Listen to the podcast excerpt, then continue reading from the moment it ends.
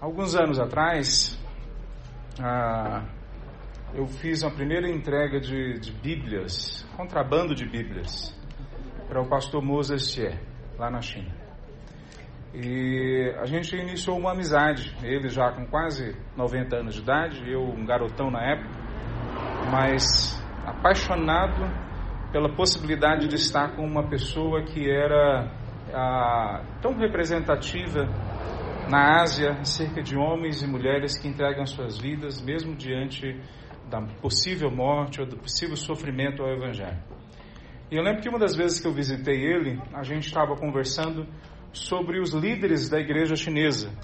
E uma dessas, dessas conversas que a gente teve, ele falando que a igreja chinesa tinha uma dificuldade, que era o reconhecimento dos seus líderes eles não puderam ordenar os líderes ou consagrar os líderes antes do comunismo, antes da igreja ser perseguida. Então os líderes foram todos para a cadeia ou mortos. Então a igreja ficou sem líderes. E quando essa igreja ficou sem líderes, naturalmente foram surgindo, o Espírito Santo de Deus foi dando líderes para eles. Em medida que eles foram caminhando nisso, eles foram a, a, crescendo e eles foram se tornando uma igreja grande e eles saíram então de uma igreja de 300 mil pessoas para uma igreja de quase 100 milhões de pessoas na época e hoje muito mais que 100 milhões de pessoas. E quando a gente estava conversando, ele disse o seguinte: eu fiquei 20 e poucos anos na cadeia por causa do evangelho. E quando eu fui solto da cadeia, eu tinha, eu não sabia qual era o peso daquilo, mas na vida de muitos, isso era um peso muito grande para eles. A gente ter experimentado o sofrimento da pior forma possível na cadeia. E eles queriam que agora eu, ele dizendo para mim, queria que eu colocasse a mão sobre eles e ordenasse eles ao ministério pastoral, uma vez que eles não haviam sido ordenados ao ministério pastoral. E ele falou que ficou muito feliz no, no começo, homens querendo a, realmente a bênção, serem consagrados para dirigirem a igreja. Mas depois do décimo que ele ordenou, que ele consagrou, ele percebeu que o que ele estava fazendo era aumentando o orgulho deles. Eles saíam da casa do Moses dizendo para todo mundo: Eu fui ordenado por Moses não pela igreja do Senhor Jesus, não pelo Senhor Jesus, não pela, pela igreja de uma forma geral, mas pelo Moses. Então, eu fui ordenado pelo grande herói que é o Moses. E o Moses que não via a realidade desse jeito, parou de ordenar líderes. E os próximos anos da vida dele, mais de, depois que ele saiu da cadeia, ele viveu quase 20 anos, ele não ordenou mais nenhum único pastor ao ministério pastoral, mesmo havendo necessidade na igreja. Porque ele entendeu que o objetivo de terem líderes na igreja não era transformar alguns homens melhores do que outros ou maiores do que outros, não era dar a alguns homens motivo para que eles pudessem se orgulhar, mas era colocar homens à frente da igreja que pudessem orientar a igreja como seguir a Cristo Jesus, orientar a igreja para voltar à palavra do Senhor Deus. Então ele falou que naquele momento a melhor forma que ele fazia era não ordenar mais, nem, mais nenhum líder. Hoje a gente vai conversar sobre líderes na igreja. Nós vamos conversar sobre o que é ser líder, ou como nós, como Igreja Batista Calvário, entendemos o que é ser líder a partir da palavra de Deus. Queria convidar vocês para abrir a palavra de Deus no livro de Atos, capítulo 6. Vamos abrir as nossas Bíblias? Atos, capítulo 6.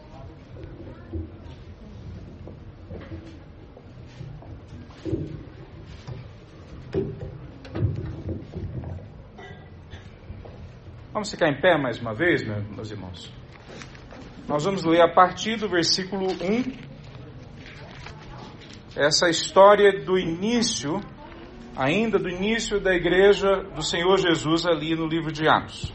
Atos capítulo 6, do 1 até o 7, a palavra de Deus diz assim: À medida que o número de discípulos crescia, surgiam murmúrios de descontentamento os judeus de fala grega se queixavam dos de fala hebraica, dizendo que suas viúvas estavam sendo negligenciadas na distribuição diária de alimento. Por isso, os doze convocaram uma reunião com todos os discípulos e disseram: Nós, apóstolos, devemos nos dedicar ao ensino da palavra de Deus e não à distribuição de alimentos. Sendo assim, irmãos, escolham sete homens respeitados cheios do Espírito Santo e de sabedoria, e nós os encarregaremos desse serviço. Então nós nos dedicaremos à oração e ao ensino da palavra. A ideia agradou a todos e escolheram Estevão, homem cheio de fé e do Espírito Santo, e também a Filipe Prócoro, Nicanor, Timon, Parmenas e Nicolau de Antioquia, que antes havia se convertido ao judaísmo. Esses sete foram apresentados aos apóstolos que oraram por eles e lhes impuseram as mãos. Assim a mensagem de Deus continuou a se espalhar e o número de discípulos se multiplicava em Jerusalém e, em, e muitos sacerdotes também se converteram. Vamos orar? Santo Deus, nós clamamos agora que o Senhor nos conduza, ó Pai, a entendermos a Tua palavra e como ela se aplica às nossas vidas, em especial hoje, acerca dessa questão da liderança que o Senhor coloca sobre as nossas vidas ou da liderança que o Senhor coloca sobre a nossa responsabilidade. Em nome de Jesus que nós oramos. Amém. Poder sentar, meus irmãos. Em Mateus 20, capítulo 26, Jesus diz o seguinte: Quem quiser ser líder entre vocês, que seja servo. Na sequência, ele coloca dessa forma um modelo para nós do que é ser líder. Líder na igreja não tem nada a ver, ou tem pouca, pouca similaridade com aquilo que é ser líder lá fora.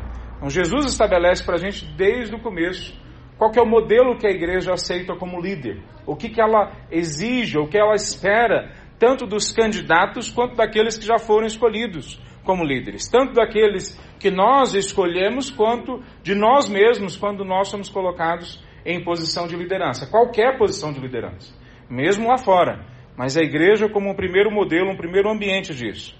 Depois, nesse texto que nós lemos, nós vemos a igreja começando a se organizar. Veja, quando Jesus sobe aos céus, a igreja ainda está escondida, ela está ainda talvez temerosa, ela não sabe ainda os próximos passos. Aliás, ela sabe o próximo passo, que é esperar a descida do Espírito Santo de Deus. E é isso que eles fazem, eles aguardam até que o Espírito venha. E quando o Espírito vem, eles são capacitados e eles começam a, a falar da mensagem com clareza. E no primeiro sermão, 3 mil pessoas se convertem. Um grande avivamento. O segundo sermão, o avivamento continua. E esse avivamento não é só na palavra, esse avivamento é na transformação das vidas e da sociedade lá fora. Mas essa igreja começa então a se estruturar. E quando ela começa a se estruturar, uma das coisas que acontece é que eles entendem que o que Jesus falou que nós temos que fazer discípulos se concretiza na vida a partir da plantação de igrejas saudáveis. Nós não evangelizamos as pessoas e acompanhamos elas lá fora, na rua, deixando elas tocarem a vida delas isoladamente como lobos solitários. Não, nós trazemos elas para dentro de uma comunidade local chamada igreja, igreja local. E uma outra coisa que é apresentada à igreja logo de início é como que funciona a liderança. Dois grupos de líderes são apresentados aqui nesse texto para nós: os presbíteros e os diáconos. Na verdade, nesse texto nós temos sendo apresentado para nós os apóstolos e os diáconos. Mas uns outros textos que falam sobre os presbíteros, 1 Timóteo, Tito, a gente vê claramente, todos os comentaristas concordam, que aquilo que é falado aqui para os apóstolos é a mesma coisa que se espera dos presbíteros. E esses dois grupos são uma comunidade, ou seja, um grupo de pessoas, não é uma pessoa sozinha. Então, é um grupo de pessoas que são presbíteros da igreja e um grupo de pessoas que são diáconos na igreja. Esses dois grupos lideram a igreja eles têm na sua, na, na maior parte daquilo que é pedido a eles, a características ou exigências que tem a ver com o caráter deles. Diferente de quando a gente vai procurar um emprego, que o que é pedido de nós, a maior parte das coisas tem a ver com capacitação. Mas para eles não. Vamos dar uma olhada? 1 Timóteo, capítulo 4, nós vemos ali um primeiro lugar que fala claramente quando nós vamos escolher líderes na igreja, como que tem que ser esses líderes? 1 Timóteo capítulo 4.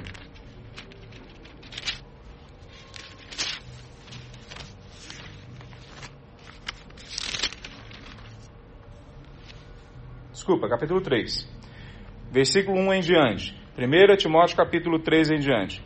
Esta é uma afirmação digna de confiança. Se alguém deseja ser bispo, deseja uma tarefa honrosa então, a primeira coisa para ser líder na igreja é que a pessoa tem que desejar. Eu brinco com essa situação quando eu estava estudando chinês na China e queriam me colocar como representante de classe. E aí eu falei que eu não queria ser representante de classe. E a minha professora falou: aqui é democracia, não é você que decide. Quem quer que o Leandro seja? Aí todo mundo votou a favor de eu ser o representante de classe. Eu tentei explicar para ela que isso não era democracia, né? Mas como eles não tinham essa experiência lá, eles não entenderam. Democraticamente ou não, eu fui eleito líder de classe.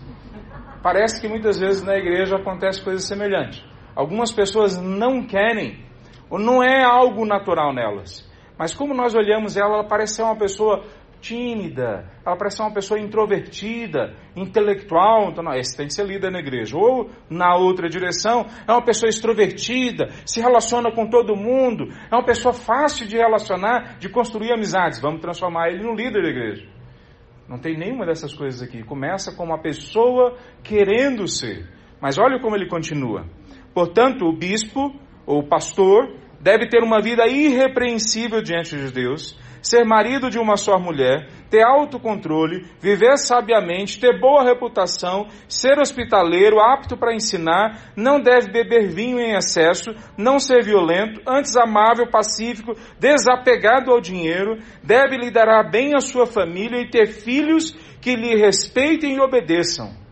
Mesmo tipo de parâmetro são colocados para os diáconos. Quase que a gente não vê capacitações sendo citadas. São citados dois tipos de capacitações: ensinar e liderar. As outras coisas têm a ver com o caráter deles, tem a ver com quem eles são em Cristo Jesus. Então, a primeira coisa que nós temos que entender que quando nós falamos de liderança na igreja, nós estamos, não estamos falando daqueles que são mais fortes ou daqueles que são mais capazes. Nós estamos falando de uma busca que a igreja inteira tem que fazer por entender a vontade de Deus e encontrar aquelas pessoas mais piedosas, que a elas foi dada a tarefa de liderar a igreja. E são pessoas, plural, e não singular. Quando nós olhamos essa, essa, esse texto que nós lemos em Atos, ele está falando de um grupo de pessoas que é colocado como líderes numa igreja. Então é assim que a gente entende que a igreja tem que caminhar. Quando nós olhamos isso, a gente vê que muitas igrejas, talvez a maioria, adotam modelos que não são exatamente o que nós estamos falando. Algumas igrejas, por exemplo, adotam modelos que são altamente hierarquizados. Né? A gente tem, começando daqui de baixo, se eu não estiver errado, né? o obreiro, aí a gente depois tem o, vamos lá, quem mais? O obreiro, o, o missionário, o evangelista, o diácono, o presbítero, aí o pastor. Tem alguma coisa errada nisso? Não necessariamente. Outras igrejas, na outra direção, são altamente descentralizadas. Todo mundo pode ser líder. Aliás, algumas dessas igrejas dizem que todo mundo é líder. Eu acho que isso é um desserviço a qualquer coisa que a gente queira fazer. Por exemplo, quando eu falo todo mundo é um missionário, a lógica é que ninguém é missionário. Quando eu falo que todo mundo é líder, a lógica é que ninguém é líder, de fato. Então, parece que as duas tem igrejas que surgem com modelos altamente hierarquizados ou altamente descentralizados. Nós não queremos criticar nenhum desses modelos necessariamente. As igrejas estão lá fora e elas estão buscando, talvez não todas, mas a sua maioria, buscando serem bíblicas. Nós não queremos criticá-los. Se eles conseguirem ter um modelo que siga e que, ou pelo menos não atrapalhe aquilo que a Bíblia nos, nos chama a fazer como igreja, não há problema. Agora, se eles oferecerem modelos que vão contra algumas coisas claras que a Bíblia apresenta para nós, por exemplo, o modelo de Jesus, que quem quer ser líder, que seja servo, então eles têm que repensar o modelo deles. Nós, aqui, queremos chamar todos vocês, até vocês que estão nos visitando, a olharmos para a palavra de Deus e vermos o que é que a palavra de Deus quer que nós adotemos como padrão para a liderança na nossa, na nossa igreja. Então, não é criticando lá fora, é tentando trabalhar aqui dentro a nossa responsabilidade como um grupo de pessoas que querem obedecer a palavra de Deus também na questão da liderança. Uma das coisas que tem que ficar claro, e vocês talvez tenham percebido, que no texto de Timóteo, a palavra usada ali é bispo. Então, quem que vai ser o bispo da Igreja Batista Calvário? Né? Talvez seja a pessoa que fale mais alto. Né? Aí teria que ser o Mateus. Ou talvez seja aquele que fala mais compassado. Aí talvez tenha que ser o Antônio, né? Mais que ora mais gostoso, né? ah, ou mais intelectual. Aí talvez ainda está no caminho, mas eu acho que vai ser o Zeca. Né? Então, quem é que vai ser o bispo? Né? A gente já começa a pensar como que a gente vai. Na verdade, a palavra de Deus não traz esse tipo de construção.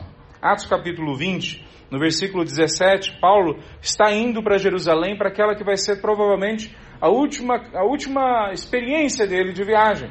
Porque ele vai para Jerusalém, lá ele vai ser preso e vai ser enviado para a cadeia em Roma, aonde provavelmente ele foi morto. A gente não tem certeza absoluta, mas é o que tudo indica.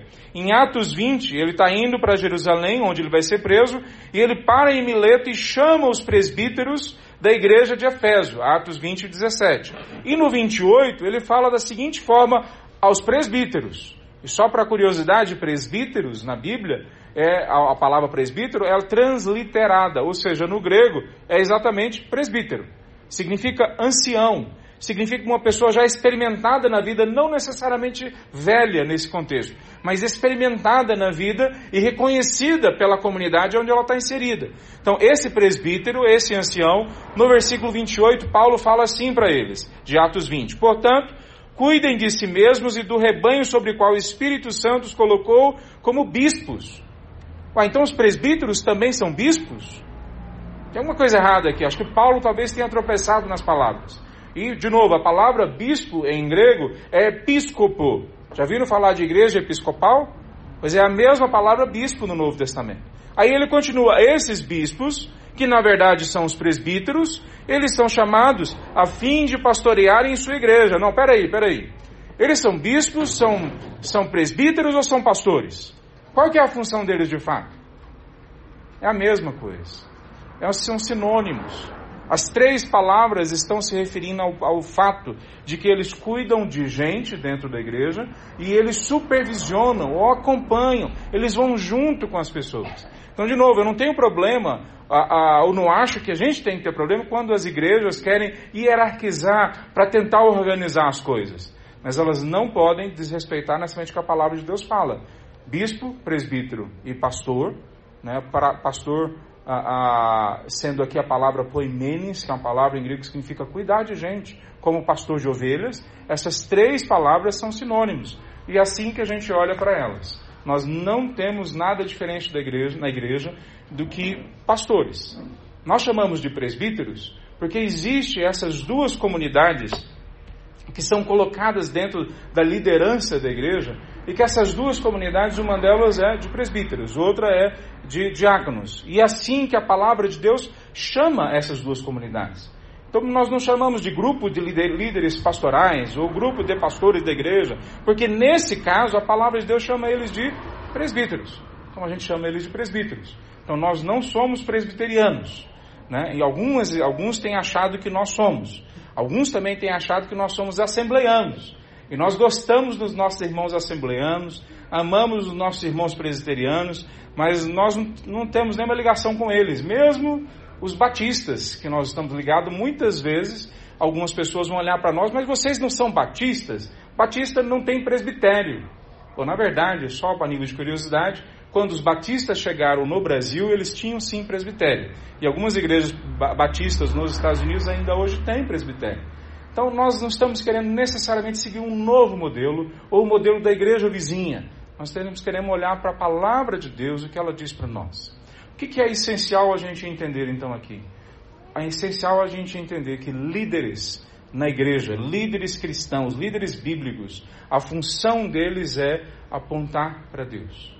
A função deles é chamar a atenção das pessoas para prestarem atenção em Deus a função deles, seja eles presbíteros ou diáconos, ou seja eles pessoas que nem foram reconhecidas ainda como, como líderes, é a mesma, apontar para Cristo Jesus.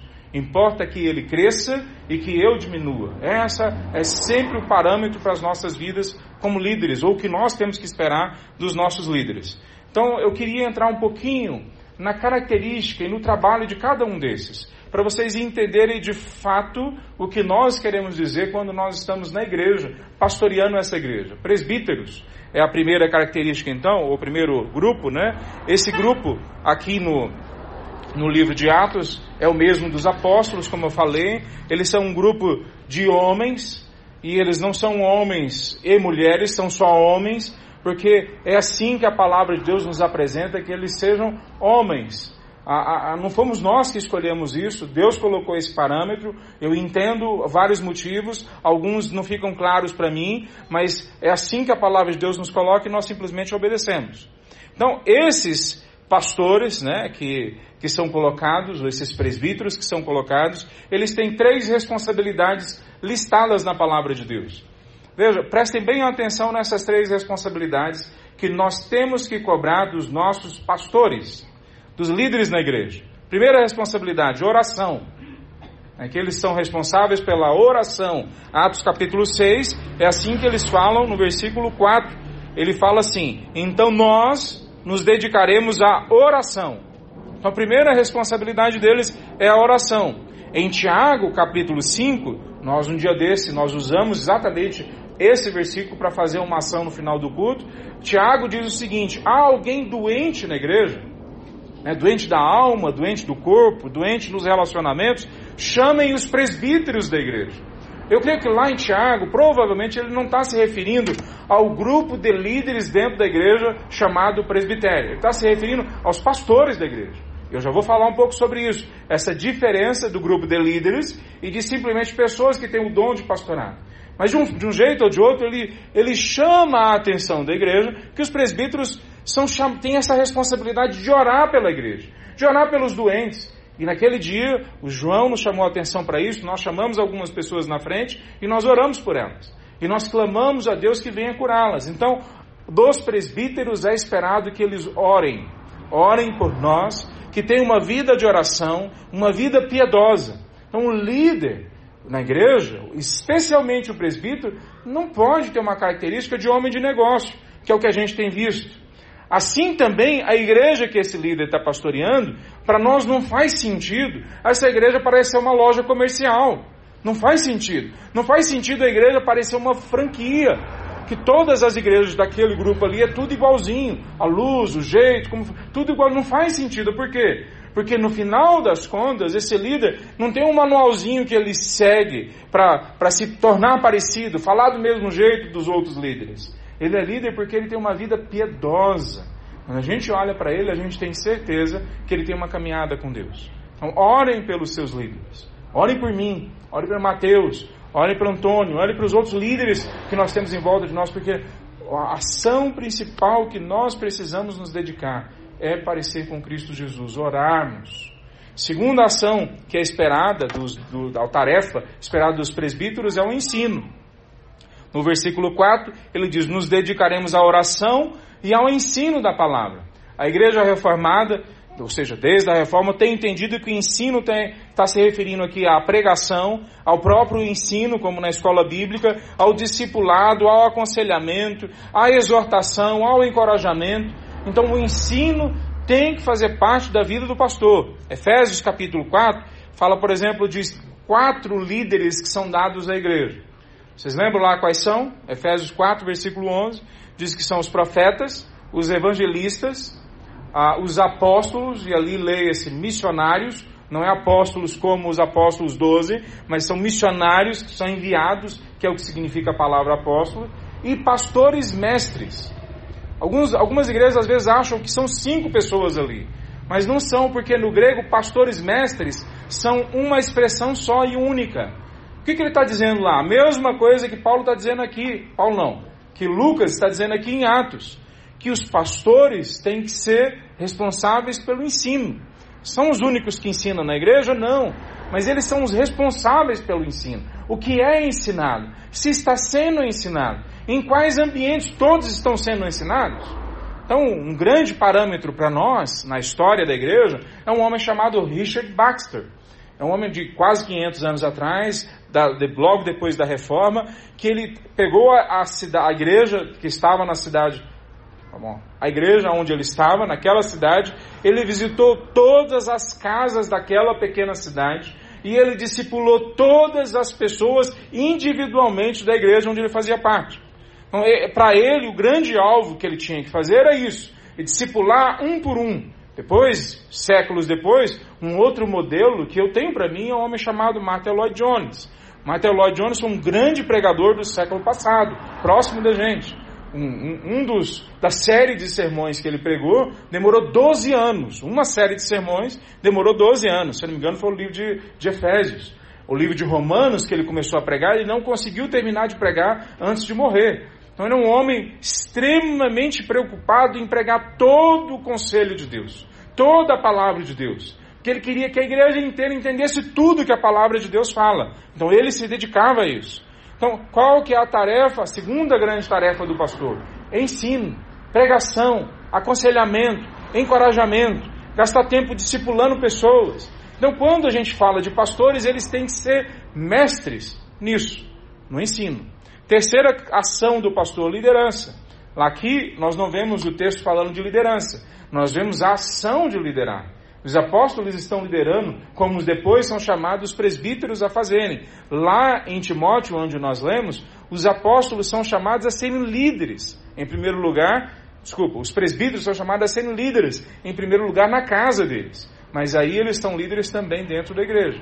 Então, quando nós vemos, parece que a igreja hoje confunde um pouco as coisas. Nós começamos a cobrar dos pastores coisas que não são dos pastores. Pastor não é chamado a ser administrador. Pastor não é chamado a ser contador, a ser pedreiro. Pastor não é, é, não é chamado para ser a pessoa que fica visitando casa em casa só para ver como estão as pessoas. Pastor não é chamado para ser capelão de hospital. Essa não é a tarefa do pastor. Veja, nós vamos falar mais sobre isso depois. Todos nós aqui que fazemos parte de uma igreja somos chamados a praticamente todas essas coisas que eu acabei de me referir. Tudo que é colocado nas nossas mãos, nós temos que fazer pelo cuidado do outro. Mas para os pastores em específico, o que é cobrado como função deles são essas três coisas. Deixa eu trabalhar um pouquinho mais uma questão antes da gente passar, passar para os diáconos. Todos os presbíteros da igreja são escolhidos pela igreja, porque nós somos uma igreja congregacional. Nós votamos, nós decidimos coisas juntos. Então, antes de qualquer presbítero assumir junto no líder ou o diácono assumir, nós apresentamos para a igreja a possibilidade dela trazer nomes, dela pensar em pessoas, dela selecionar. Então, a tarefa de selecionar líderes não é do presbitério, é de, todos nós. Então, os líderes que nós selecionamos aqui são nossa responsabilidade, cuidar deles. Agora, e aqueles que não são escolhidos para serem parte do presbitério? Eu queria citar um, um, uma, uma questão bem clara aqui que traz uma ramificação. Os dons, eles são neutros, eles não são masculino nem feminino. Isso significa o seguinte: que os dons na palavra de Deus, inclusive o dom de pastor, é entregue a homens e pode ser entregue a mulheres.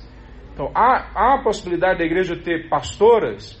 Para mim está óbvio na palavra de Deus que há a possibilidade na Bíblia de ter pastoras elas são bem-vindas no nosso meio, não porque nós somos mais abertos ou menos abertos, mais progressistas ou menos progressistas, mas porque a palavra de Deus diz que esses dons, eles são neutros, eles não são só para homens ou só para mulheres, eles são neutros, para homens e para mulher, mulheres. Então, as mulheres podem ser pastoras dentro da igreja, é assim que nós acreditamos. O que as mulheres não podem fazer dentro da igreja é fazerem parte do presbitério, que é o grupo de liderança da igreja. E de novo, não é porque eu sou conservador ou porque eu não gosto de mulheres na liderança. É porque a palavra de Deus estabelece em 1 Timóteo capítulo 3 e em Tito que os homens é que assumem a posição de liderança no presbitério. A gente vai ver que no diaconato é diferente. Há a possibilidade de diaconisas. Mas o fato é que se mulheres podem receber o dom pastoral, de pastora, de pastorado, então elas podem pastorear. Agora, elas não podem ser líderes dentro da, do presbitério. A segunda coisa, há pessoas então que recebem um dom de pastor ou de pastorado e não vão fazer parte da liderança da igreja? Claro que há. Jovens que ainda precisam ser experimentados. Porque no presbitério tem que ser pessoas experimentadas. Há, há pessoas que já foram experimentadas, mas tem um outro ministério, talvez numa agência missionária, talvez dentro da empresa onde eles estão, são pastores, mas tem uma carga pesada aonde lá eles estão pastoreando, ou pessoas dentro da igreja que resolvem assumir um ministério específico dentro da igreja, um pequeno grupo, alguma coisa, então elas estão já com uma tarefa grande ali sendo realizada. Então, não necessariamente todos que têm o dom de pastor vão ser trazidos para dentro do presbitério. Então, eles têm que ser escolhidos para isso, eles têm que ser, estar na hora para isso. Então, entre nós aqui, eu sei de alguns pastores. Alguns que já foram ordenados, já foram claramente reconhecidos. O João, um deles, né, João? Que ainda não estão formalmente no presbitério da igreja. Podem vir estar. É o nosso desejo, no caso do João, gente já conversou. Né? Eu joguei o João no fogo agora, né, João? Enfim, a, a, a gente sabe do Washington, que tem sido reconhecido como pastor em outros momentos, e a gente o reconhece assim que a gente vê essa ação na vida dele. A gente sabe que o Zeca tem esse desejo, então está caminhando nessa direção. A gente sabe de outros que a gente tem conversado. Então, não significa que quem ainda não está no presbitério não seja pastor. Mas quem nós escolhemos para estar no presbitério são os responsáveis por liderar a igreja, por cuidar do processo visionário da igreja, por cuidar da, do ensino da igreja, por cuidar desse processo da igreja ser uma igreja que volta uma vez depois de outra para a palavra de Deus, tendo a palavra de Deus como centro. Um, antes da gente passar para o diáconos, o pastor então é o sacerdote da igreja. Não, meus irmãos. Nós não temos um grupo sacerdotal mais. Todos nós, aqueles que receberam Cristo Jesus no coração, são sacerdotes. Todos nós. Nós chamamos as pessoas para prestarem atenção em Deus, todos nós. Os mais sábios, os menos sábios, os convertidos há muito tempo, os que acabaram de converter, todos nós, se Jesus entrou em nossos corações, nós temos uma função sacerdotal no mundo, todos nós. Agora, então qual que é a função do pastor? Segundo Efésios, capítulo 4, versículo 16, a função do pastor, desculpa, a partir do 11 até o 16, a função do pastor ali é descrita por Paulo como aquele que vai preparar a igreja para o exercício do ministério. Aí, peraí, peraí, peraí. Mas o ministério não é o pastor que realiza? Bom, pode ser na vida de algumas igrejas. Se elas estão lendo ou não esse texto, eu não sei. Mas esse texto diz assim: Efésios, capítulo 4, do 11 e diante. Ele designou alguns para apóstolos, outros para profetas, outros para evangelistas, outros para pastores mestres. Eles são responsáveis por preparar o povo de santo para realizar a obra e edificar o corpo de Cristo. Ah, então não é o pastor que realiza a obra e edifica o corpo de Cristo? Segundo esse texto, não é ele sozinho. Ele prepara a igreja. Então nós não somos um, estádio de futebol onde os pastores estão lá embaixo jogando bola. Né? E o, a igreja inteira está na arquibancada assistindo o jogo. Nós, essa não faz parte do nosso projeto. O nosso projeto é outro. Né? Nós temos uma única plateia. Essa plateia é o Senhor Deus. Todos nós aqui, nesse momento, por exemplo, estamos prestando um culto a Ele. Um talvez esteja falando, agora uns estavam cantando, mas todos nós estamos oferecendo as nossas vidas a Ele. Então, quando nós saímos daqui da porta, é como se a gente estivesse num saleiro, e então agora nós somos, e o saleiro é a igreja, nessa metáfora, nessa analogia, e a igreja então joga a gente lá no mundo para salgar o mundo lá fora. Os pastores, os missionários, não, os membros da igreja. Então, cada um de nós somos preparados pelos líderes da igreja para exercer o ministério que Deus nos deu. Texto que nós lemos em 1 Coríntios capítulo 12. Deus nos deu dons, Deus nos deu ministérios ou serviços, e a cada um de nós é dado diferentes resultados ou operações. Deus age através de nós de formas diferenciadas. Então, os, os presbíteros na igreja, os líderes na igreja, em primeiro lugar, não são as pessoas que assumem a função sacerdotal. Os diáconos, na sequência, nós vimos a, a, que são escolhidos diáconos naquela comunidade. Eu acho que, se vocês entenderam bem o que está acontecendo, havia dois grupos dentro daquela comunidade. Um grupo imediato era de Jerusalém ou de Israel e falavam a língua, talvez não hebraica, mas o aramaico, que é a língua do dia a dia deles, como primeira língua. Já um, um, outro grupo de pessoas que agora fazia parte da igreja também, eram judeus também, ou descendentes de judeus, mas tinham nascido em outros locais. E eles falavam o grego como língua primeira. Então surgiu uma dificuldade porque a igreja rapidamente se tornou sal e luz naquela sociedade. Deixa eu só dar um exemplo. Uma cidade que tem 20 mil pessoas, que é Jerusalém, no primeiro século, quando tem um avivamento que vem o Espírito Santo de Deus sobre eles, do dia para a noite, mais de 10 mil pessoas fazem parte da igreja. Mais de 10 mil. Em Atos capítulo 2, a partir do versículo 42, e Atos capítulo 4, a partir do versículo 32, narram quase a mesma circunstância, onde a cidade inteira agora divide o pão dia a dia, come o pão, reparte o pão dia a dia, uns nas casas dos outros. Ou seja, mais, de, mais da metade da cidade todos os dias tem o que comer, numa sociedade que 90% das pessoas são considerados escravos que a quantidade de pobres é imensa. Não, não é à toa que essa igreja é citada por Filo, é citada por outros historiadores, pelo próprio imperador, por alguns imperadores na sequência, dizendo que esses cristãos são terríveis, porque eles chegam e cuidam dos nossos pobres, eles dão comida para os nossos famintos, eles cuidam das nossas crianças. Então, essa é a igreja do primeiro século. Uma igreja que impacta profundamente a sociedade em volta. Mas naquele momento que a igreja está surgindo, as viúvas, né, ou as mulheres que tinham necessidade, daqueles que falavam grego não estavam sendo bem cuidadas. Então houve essa desavença. Há mais coisas sendo faladas sobre essa desavença. Mas o básico é que o trabalho dentro da igreja, de cuidado concreto, de demonstração concreta de amor uns pelos outros, não estava funcionando bem. Então escolheu um grupo de pessoas, os diáconos e diaconisas, quando nós vemos lá depois em 1 Timóteo para cuidar dessas necessidades mais concretas, para liberar os apóstolos e depois os presbíteros para a pregação da palavra. Mas esse era o grande motivo. Olha só como Paulo, como Lucas, né? Atos fala tanto de Paulo que eu estou toda hora falando que é Paulo. Como Lucas diz o que aconteceu na sequência. No versículo 7, depois que escolheu os diáconos, ele começa assim: Assim a mensagem de Deus continuou a se espalhar Quer dizer, a grande questão era um avanço da palavra de Deus. A grande questão não era a divisão de trabalho, vamos, vamos ter mais gente trabalhando na reunião da igreja, não era essa a questão.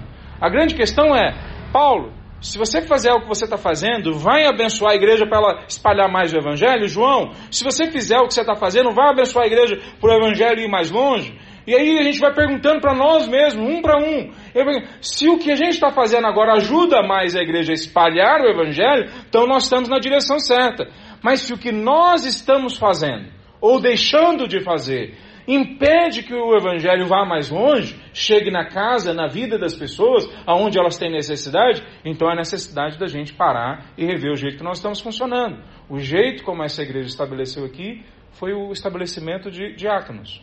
Diaconia significa serviço, significa pessoas que vão cuidar umas das outras. Então, qual que eram as três funções principais do diácono, segundo a palavra de Deus? Eles eram responsáveis pelo cuidado concreto dos membros, assistência social.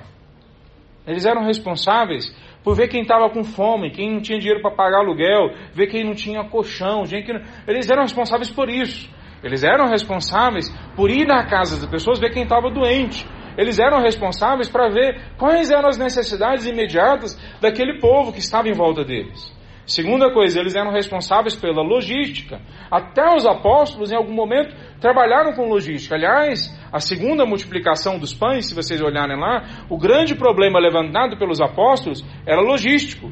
Não tem onde comprar pão para todo mundo. Como é que a gente vai comprar comida para todo mundo?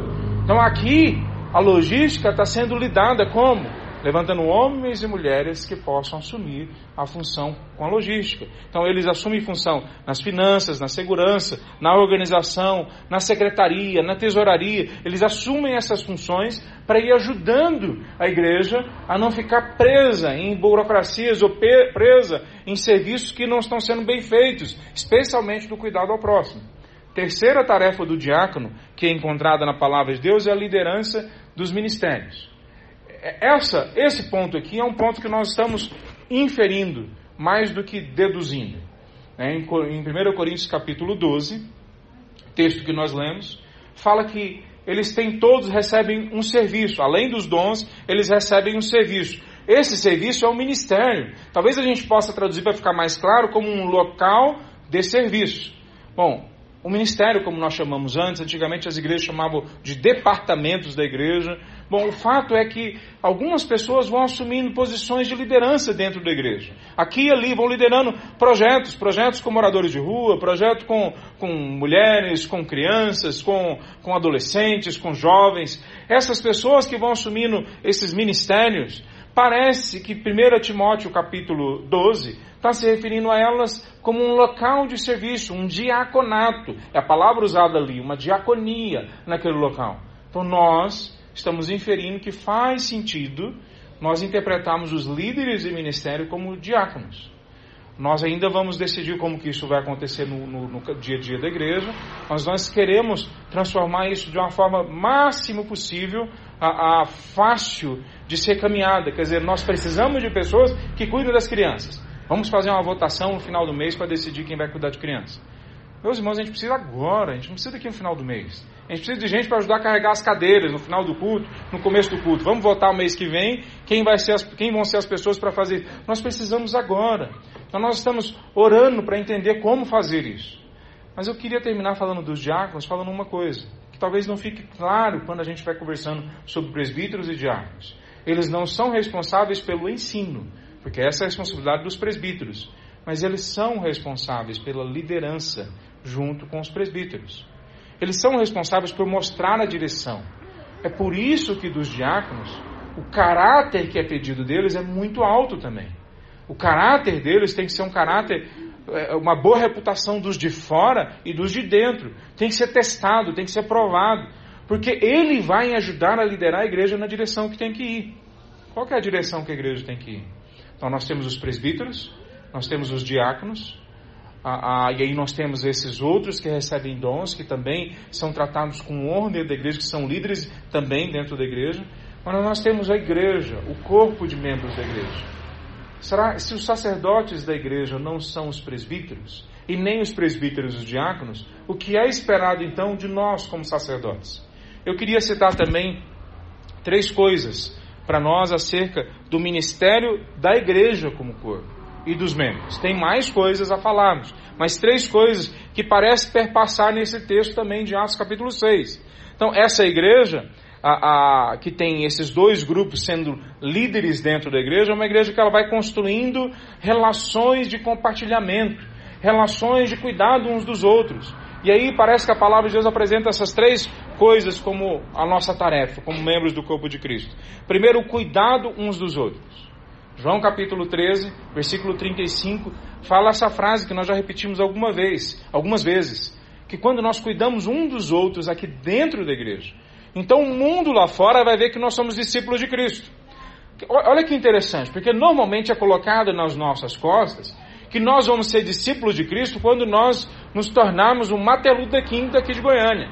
Quando nós saímos lá fora e fizemos um projeto social que ninguém fez. Quando a gente se tornar grandes transformadores sociais, então nós somos discípulos de Cristo. Ou, na outra ponta, quando nós nos tornamos pessoas altamente espiritualizadas. Né? Vamos para cima do monte, jejuamos e oramos e ficamos lá e recebemos todos aqueles dons sobrenaturais. Tudo isso pode ser muito útil. Mas João capítulo 13, versículo 35, Jesus nos diz que nós somos reconhecidos como verdadeiros discípulos quando nós cuidamos uns dos outros. Cuidado prático de amor, demonstração de proteção um pelo outro.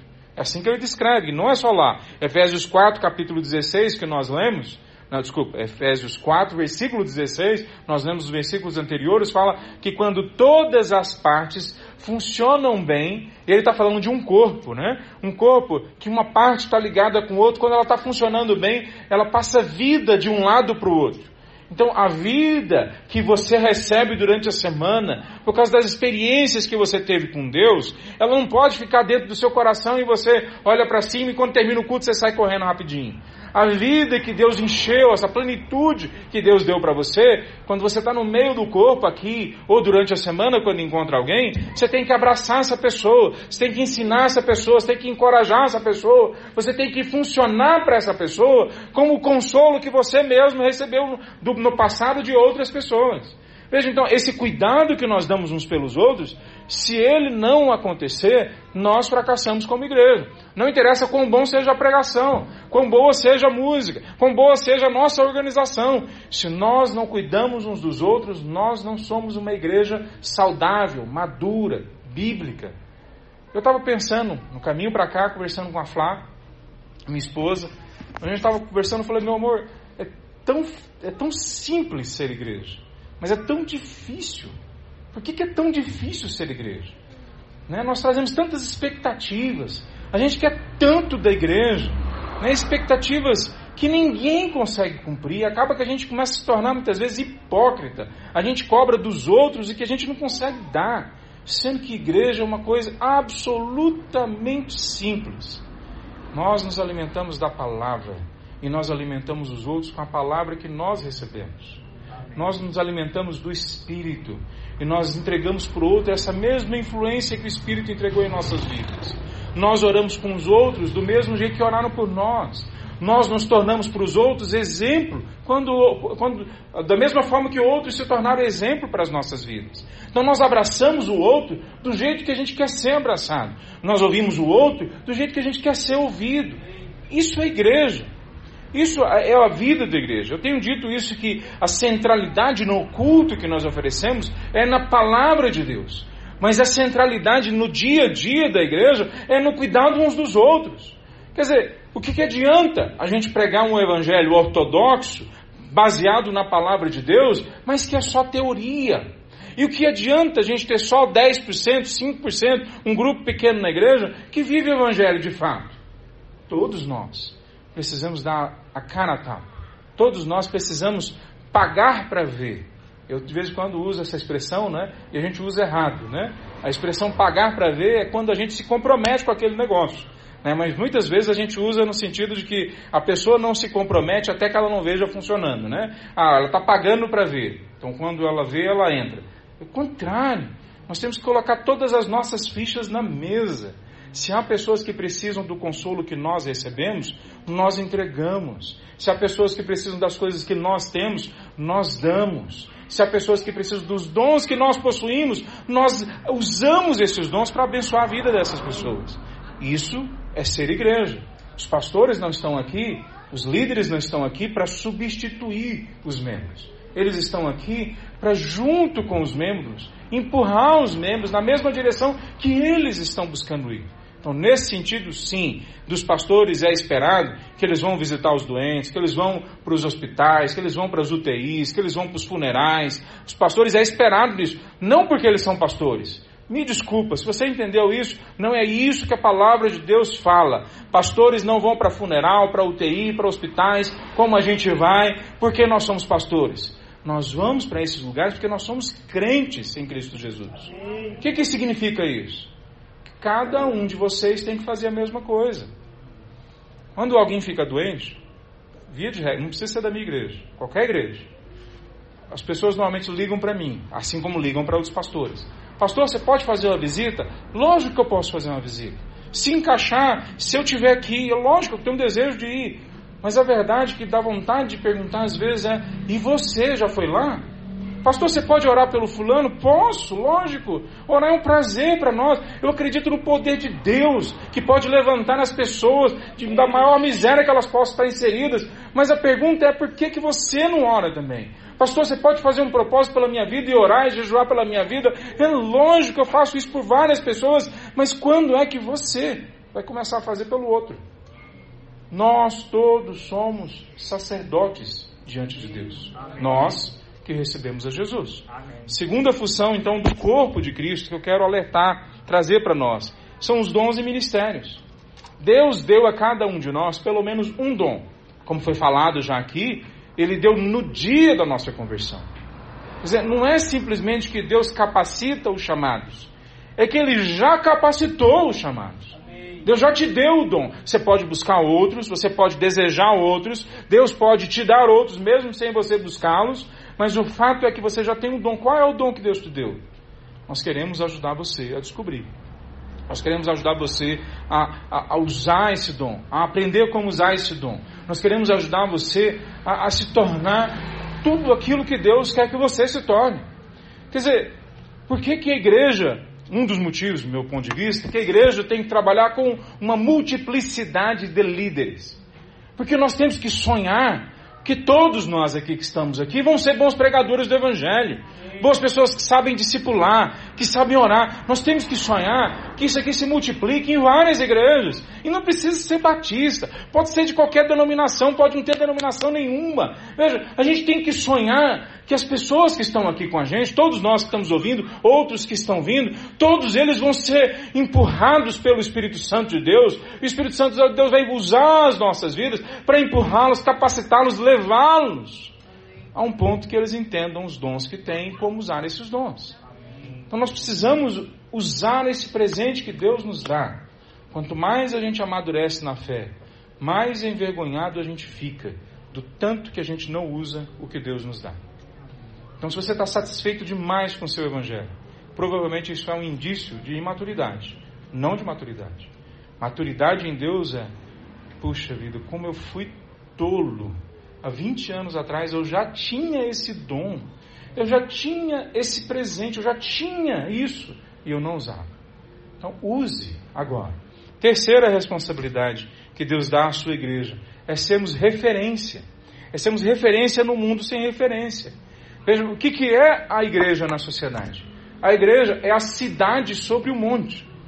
A igreja é a cidade no meio da cidade, que a cidade toda para e fala: ah, então assim é que funciona uma cidade de verdade? Então o que, que é a igreja? A igreja é um grupo de pessoas que aprendem a ser gente de verdade.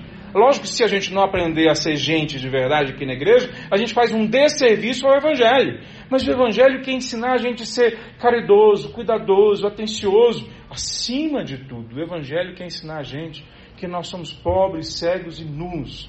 Que nós dependemos absolutamente do poder e da graça do Senhor Jesus. Então nós somos chamados a ser referência lá fora, sal e luz. Cada um de nós e nós todos como um grupo. Depois da manhã, nós temos o 7 de setembro. E no 7 de setembro tem dois grupos dentro da igreja, talvez mais de dois, mas dois bastante fortes. Um é o pessoal de pega a sua bandeira e vá para a rua e defenda o conservadorismo. O outro é deixa disso, não mexe com isso, afinal de contas o progressismo também traz coisas boas. Então, esses dois grupos estão dentro da igreja, não estão só lá na sociedade, estão dentro da igreja. O que, que nós orientamos vocês? Talvez alguns esperassem que a gente orientasse, não vá nisso, ou vá naquilo, ou faz isso, faz aquilo. Porque nós orientamos vocês, todos vocês, é a mesma coisa que nós temos orado como presbitério. Vamos buscar nesses próximos dias sermos sal e luz. Avalie o que é fake news, o que é notícia falsa, e não passe para frente. Porque isso, sal e luz, não faz. Avalie o que traz harmonia, a paz, traz um bom relacionamento entre todos e faça isso. Quer dizer, se você faz parte de algum grupo familiar, da empresa, de amigos, e surgiu ali uma, uma discussão acolorada, o que, que é que é esperado de nós como crentes? E realmente, de forma específica, eu não sei qual grupo que você está, eu não sei, pode ser que em algum momento a gente tenha que ser um pouquinho mais enérgico, confrontador, talvez. Mas, sinceramente, num momento tão polarizante, que dentro das nossas famílias está sendo, nós estamos vendo divisões surgindo. Meus irmãos, eu creio que agora é o momento da gente ser pessoas da paz. Pessoas que apresentam Cristo Jesus sendo bondoso e misericordioso com todos. Não só os que fecham junto com a gente, mas aqueles que também são diferentes da gente. Assim a necessidade de conversão deles e nossa. Assim a necessidade de amadurecimento deles e nossa. E eu estou falando deles e eu nem sei quem são eles. Né? E eu nem sei quem necessariamente você está entendendo que é nossa. Quer dizer, eu não, não quero que você entenda de imediato que nós somos conservadores ou que nós somos progressistas. Eu tenho minhas opiniões, óbvio que eu tenho minhas opiniões. Mas o Evangelho vai acima de toda opinião política, ideológica, de toda opinião pessoal. O Evangelho está acima de tudo isso. E nós não podemos nos render como igreja do Senhor Jesus a essas simplificações da vida. Não é simples, são posições, decisões difíceis que nós precisamos fazer essa sal e luz. Eu lembro de um professor meu, Ricardo Barbosa, que quando a gente questionou ele na sala de aula, ele é um homem muito piedoso, Por que, que ele não usava mais, ou não usava na época, nada na época, né? As mídias sociais, sabe, o marketing digital. Por que, que ele não usava um homem tão inteligente, tão capaz?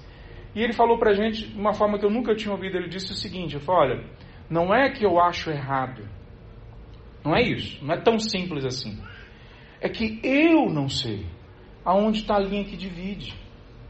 Eu não sei onde está a linha que divide. Se eu fizer caras e bocas, se eu fizer com mais luz ou com menos luz, se eu fizer com mais cor ou com menos cor, se eu falar mais uma frase para um lado ou para um outro lado, o que, que vai produzir? Eu não sei, eu não sei qual é a linha do, do que divide aqui o certo e errado, o bom do mal. Eu não sei, então eu prefiro não me envolver com isso. A gente está falando, eu estou falando do, do Ricardo Barbosa, dos homens que eu tenho como grande modelo pastoral no Brasil, de intelectual, de piedade, de homem de Deus, e ele diz que não sabe, depois de refletir por um bom tempo, como usar né, as mídias sociais com clareza para o bem ou para o mal, para a pregação do Evangelho. Ele, algumas coisas hoje ele usa com muita delicadeza, com muito cuidado. Mas quando eu vi ele fazendo essa afirmação, eu cheguei à mesma conclusão. Se ele não sabe, quem sou eu para dizer que eu sei? Cuidado com o WhatsApp, cuidado com o Instagram, cuidado com o Facebook, cuidado com as suas opiniões sendo colocadas na internet, porque você é chamado a ser embaixador do novo céu e da nova terra. Amém. Amém. Como que a gente pode concluir, meus irmãos, esse sermão? Esse sermão está dizendo para nós que a tarefa dos líderes é influenciar pessoas a prestarem atenção em Deus. É isso. Eu, eu poderia dizer para vocês que nós somos altamente especializados, que a gente fez mestrado, que a gente. Tudo isso é tentando melhorar o que a gente faz, mas sinceramente, nossa tarefa é absolutamente simples. Uma pessoa analfabeta pode fazer melhor do que a gente. Que a nossa tarefa é conhecer o Senhor Jesus e ajudar as pessoas a conhecerem o Senhor Jesus. Não é estranho ao Evangelho o fato de que aquilo que é esperado dos líderes é exatamente o que é esperado de cada um dos membros. Qual que é a tarefa de cada um de vocês? Conhecerem a Cristo Jesus e levarem outros a conhecerem a Cristo Jesus. Essa é a tarefa de vocês. Não é estranho também o Evangelho que a tarefa de Cristo Jesus também é a mesma nossa, guardadas as devidas proporções. A tarefa de Cristo Jesus é apresentar Ele mesmo a nós e fazer Ele crescer dentro dos nossos corações para que a gente imite a Ele. Então, essa é a nossa tarefa, simples assim.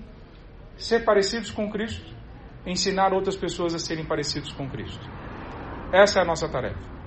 É simples e é difícil demais de fazer. Então, a gente precisa de ajuda de todos em oração, leitura da palavra, entendimento daquilo que a palavra de Deus tem para nós. Vamos orar, meus irmãos? Santo Deus, nós nos colocamos diante de Ti e nós clamamos, ó Pai, que o Senhor nos ajude a escolhermos bem os nossos líderes, a cuidarmos bem, orarmos pelos nossos líderes. Nos ajude também, ó Deus, a que os nossos líderes sejam homens teus, piedosos. A partir da minha vida, Pai, eu lhe peço que o Senhor venha quebrar tudo aquilo na minha vida que não pertence a Ti que o Senhor venha produzir na vida de cada um dos líderes que já estão no presbitério ou que estão em outras funções de liderança. Venha, Deus, preparar cada um para que possam ser modelo, para que possam ensinar as pessoas a seguirem a Cristo Jesus através da vida deles. Louvado seja o teu nome por tudo que o Senhor tem nos dado, Pai, e pelo presente que é a tua igreja em nossas vidas. É em Cristo Jesus que nós oramos. Amém, Senhor Deus. Amém.